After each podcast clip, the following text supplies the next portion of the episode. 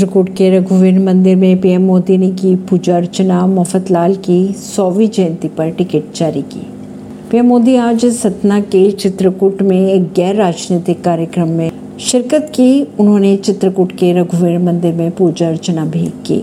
PM ने कहा कि यहाँ के पर्वत, कामतगिरी, भगवान राम के आशीर्वाद से सारी परेशानी और कष्टों को हरने वाला माना जाता है। चित्रकूट की महिमा यहाँ के संत ऋषियों के माध्यम से ही अशक्षुण बनी हुई है।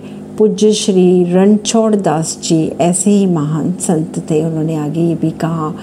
उन्होंने कहा कि निष्काम कर्मों ने मुझ जैसे लक्षावधि लोगों को हमेशा प्रेरित थे। क्या है? परवीन सिंह नई दिल्ली से।